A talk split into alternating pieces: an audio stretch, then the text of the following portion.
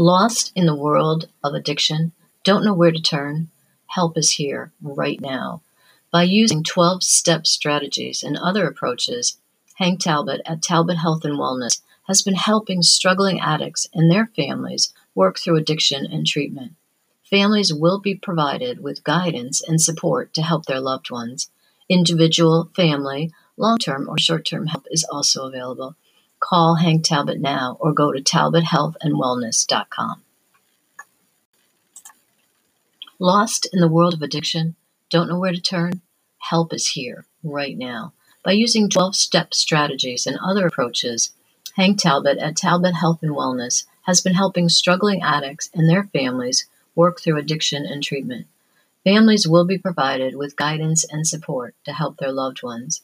Individual, family, long term or short term help is also available. Call Hank Talbot now or go to talbothealthandwellness.com. Welcome to Grammy and Grandpa Learn to Tweet. Too old to learn Twitter? No way. We've got some information and easy to follow directions to get you started. Are you ready to tweet? Let's learn all about Twitter and how you can connect to family and friends. Like Facebook, Twitter is a way to stay connected and keep up with your friends and family. There is a character limit, however, to how much you can say. With Twitter, you have a maximum of 140 characters.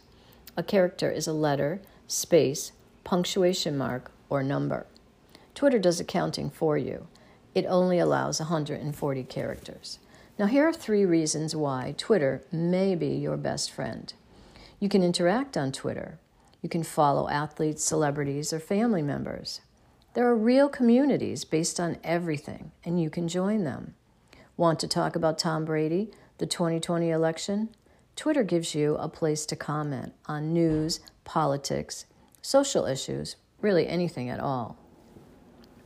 Twitter is an information network, a way for people to share information and photos and articles. People share information through tweets. People can share the latest news and information that interest you. Following means you are able to connect to organizations and individuals. Now, let's get right to it how to sign up for Twitter. So, to begin, you want to go to www.twitter.com. Sign up with your email or your phone number. Now, you will need to put in your full name in that space. However, when you make your name that you want to use on Twitter, you can either use your real name or you can actually make up a name.